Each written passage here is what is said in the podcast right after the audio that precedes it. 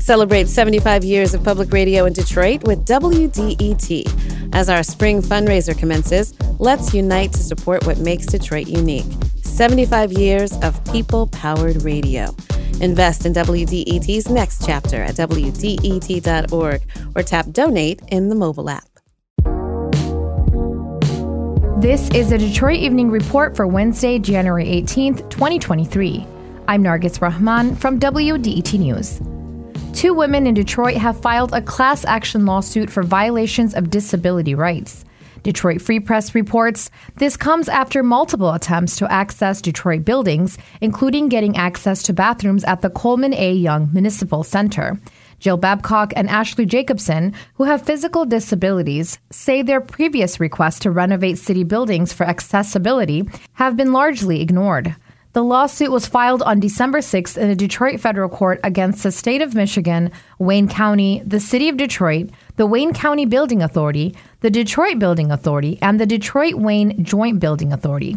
Plaintiffs are asking for indoor repairs like making public bathrooms accessible and exterior repairs such as fixing up sidewalks and railings, as well as changes to signs. They are also seeking compensatory damages for humiliation, emotional distress, and inconvenience. The city of Detroit will be responsible for cleaning highways within the limits of the city. WDIV reports this is part of a new $650,000 agreement with MDOT and Detroit.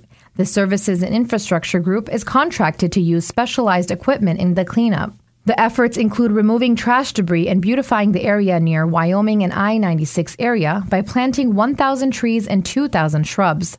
The changes will roll out in the upcoming months.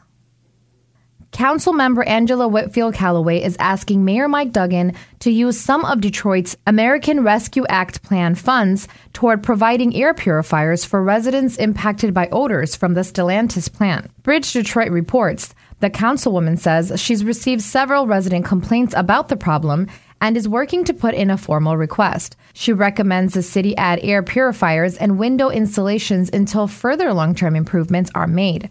Stellantis opened its Detroit plant in 2021. State environmental regulators have reported the automobile factory seven times since then. Detroiters say their health has worsened due to the pollution.